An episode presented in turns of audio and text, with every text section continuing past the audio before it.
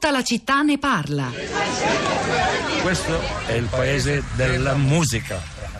Nel 2009 è successo il terremoto, allora ha rallentato tutto. O lì il paese dove registriamo è svuotato, per cui non è che c'è il bar, per dire, non c'è niente, bisogna andare giù. Qualche ostacolo in più adesso c'è.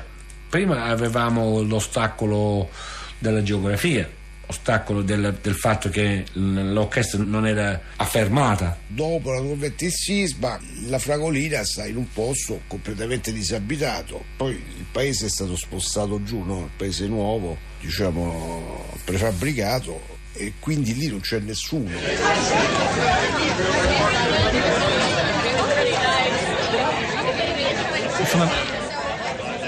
Insomma, Memorie dal futuro è il titolo del ciclo di Tre Soldi, gli documentari che stanno andando in onda questa settimana ogni giorno, da lunedì a venerdì alle 19.45, realizzati dagli studenti del Centro Sperimentale di Cinematografia dell'Aquila. In particolare questa storia ci porta a Fossa, in provincia dell'Aquila, dove ha sede l'orchestra Città Aperta, che musica le colonne sonore dei più importanti registi italiani, un'orchestra fondata da Carlo Crivelli e da uno dei cornisti di maggior fama internazionale, Jonathan Williams.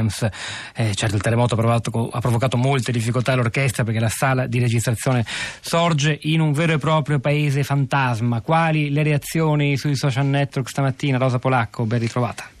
Ciao Pietro, buongiorno. Beh, allora, le reazioni, intanto i ricordi soprattutto, perché mm, sai che da diverso tempo Facebook ha questa funzione per cui ogni giorno ti propone eh, i tuoi ricordi dell'anno precedente e degli anni precedenti e tu puoi scegliere, li, li guardi, eh, fai le tue valutazioni sul tempo che passa e poi puoi decidere se pubblicarlo e condividerlo con tutte le persone che ti seguono oppure no. E allora questa mattina sono molte, moltissime le persone che come prima cosa hanno condiviso i loro ricordi dell'anno scorso, di due anni fa, di tre anni fa, di quattro anni fa. E quindi c'è questa grande agenda diario collettivo dei 6 aprile degli ultimi sette anni, eh, sono foto, foto di allora, foto di oggi, spesso non si colgono eh, molte differenze nonostante quello che eh, molti continuano a dire rispetto alla ricostruzione, poi basta imbattersi in uno scorcio, in un vicolo, in un palazzo, in un, quel che resta di un palazzo, spesso fuori dal centro e si vede chiaramente che non è così e questa è una cosa abbastanza eh, impressionante, questa, questa raccolta di, di, immagini, appunto un, un, diario collettivo. Se fate un giro su Facebook eh, basta mettersi in home, eh, vengono fuori da sole, così è un racconto che fanno in molti. Stefano, per esempio, è una di queste, mm, di queste persone che ha ripubblicato eh, una sua foto dell'anno scorso, dice non dobbiamo dimenticare la notte di sei anni fa all'Aquila 309 vittime, 1500 feriti, 70.000 sfollati. L'hashtag naturalmente è io non dimentico, ma a fianco a questo hashtag qui utilizzato sia su Twitter che su Facebook ce n'è un altro e lo ricordiamo è io non ridevo. Io non ridevo è qualcosa che ci porta alla mente quella famosa telefonata, la pubblica Roberto e pubblica solo questo. Oh, ma la Ferratella occupati di sta roba del terremoto perché qui bisogna partire in quarta subito, non è mica mica che c'è un terremoto al giorno. No, lo so, tra parentesi, ride. Così, per carità, poveracci, va buo, ciao o no. E certo, io ridevo stamattina alle tre e mezzo. Dentro il letto, lo ricorderete, è lo stralcio dell'intercettazione tra Francesco Piscelli e il cognato Pier Francesco Gagliardi, imprenditori impegnati nella ricostruzione dell'Aquila. Uh, Vinni scrive: Ho un'amica che si salvò perché scappò in campagna con la famiglia dopo la prima scossa, poco prima di quella devastante seguente. Lei mi dice che l'Aquila andrebbe rasa al suolo e ricostruita interamente con tecnologie antisismiche perché è una città che è e rimane ad alto rischio. Questo è quasi impossibile da fare per il centro storico. Metà della provincia è a rischio sismico 2, parecchio alto, ma con che animo si ricostruisce? E poi c'è Assunta che dice: Ho visto in modo particolare anziani del dopo terremoto abruzzese piangere, sperare di riavere la propria casa prima di morire, anziani ospitati dai parenti stretti, ma il loro pensiero era di ritornare a casa, persone che ricordavano ogni giorno di non essersi rese conto di essere ricche pur avendo solo una piccola casa, hanno aspettato, aspettato che la propria casa fosse ricostruita sicura, che non potevano lasciarla così. Alla fine, molti di loro a malincuore hanno accettato di andare nelle nuove case con le lacrime agli occhi, ma almeno potevano rivedere gli amici, l'ambiente e i luoghi dove erano vissuti. Allora, ci sono già tre ascoltatrici nella nostra piazza stamani. Prima di dar loro la parola, però, voglio segnalare che eh, per l'intera giornata qui a Radio 3 si continuerà a parlare del terremoto dell'Aquila, non solo online sul nostro blog, la città di radio3.blog.rai.it, che arricchiremo dopo le 11 con ulteriori materiali. Ce ne sono già tantissimi che danno conto anche del lavoro fatto da Radio 3 in questi anni per tenere alta l'attenzione, ma si farà anche in diretta tra poco più di mezz'ora, alle 11.30. Radio 3 Scienza, al microfono Matteo De Giuli, racconterà come la scienza. Eh, non abbia abbandonato il sisma e stia continuando a studiarlo. In particolare gli scienziati stanno continuando a studiare la, la sequenza sismica che colpì l'intero Abruzzo in quel eh, fatidico 6 aprile. Per esempio oggi conosceremo meglio lo sciame sismico che precedette la scossa principale, quello che i tecnici chiamano un terremoto lento. Ce ne parlerà Karim Audia, che è un ricercatore dell'International Center for Theoretical Physics di Trieste. Poi ci sarà anche altro ospite a Radio Trescenza, Eugenio Coccia, il direttore del Gran Sasso Science Institute, a testimoniare che la ricerca scientifica non solo studia il terremoto, ma continua anche a contribuire alla rinascita di tutto il territorio. Michela, buongiorno, benvenuta. Buongiorno. A lei la parola. Uh, niente, avevo mandato un messaggio perché avevo sentito il responsabile del, del commercio prima parlare Celso Cioni, Confcommercio Abruzzo, sì, sì. Esatto, parlare del um, lunedì di Pasquetta e della chiusura dei negozi. Sì. E io sono stata ad agosto eh, faceva caldo, volevamo bere un, qualcosa e ci siamo fermati in centro storico devo dire che ci hanno spennato e, e niente, il, e abbiamo atteso anche molto. In questo modo è un po' difficile ripartire anche, penso. Io la ringrazio per la testimonianza, forse ci vuole un po' di pazienza, un po' di indulgenza, fare commercio in quella situazione, in una città che soprattutto nell'agosto scorso quando è andata lei era un po' fantasma, chi lo sa, forse merita qualche attenuante. Comunque grazie, grazie davvero Michela. Sentiamo ora Donatella, buongiorno e benvenuta. Buongiorno. Buongiorno, grazie, grazie a voi.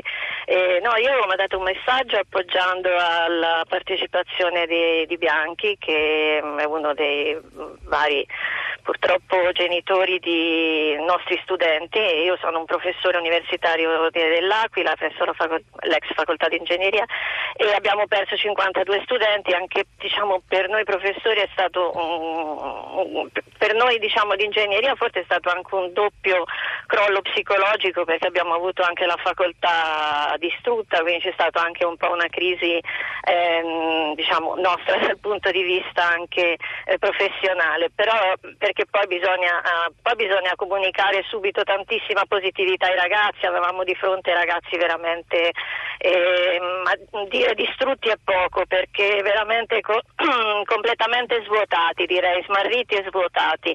E quindi abbiamo dovuto lavorare con loro moltissimo e, e, e come con Bianchi tantissimi altri genitori hanno cercato di eh, rivoluzionare, diciamo, dare un senso al dolore eh, ricostituendo associazioni io appoggio con la mamma di Ilaria Lambaldi, che è l'avvocato Piccinini, un'associazione nata appunto in nome di Ilaria, con il quale da quattro anni cerchiamo di sensibilizzare l'opinione pubblica nell'ambito della non solo prevenzione sismica, ma anche nel proprio conoscere i problemi mm, nella, per la ricostruzione, per una riqualificazione, cioè in modo che non si pianga sempre una tragedia, ma finalmente si possa un attimo reagire. Senta, come, ci, state, ci state riuscendo in quest'opera preziosa di sensibilizzazione? Vi risponde la popolazione aquilana? Guardi, noi adesso abbiamo iniziato con questi concorsi per la migliore tesi di laurea in modo che premiamo appunto tesi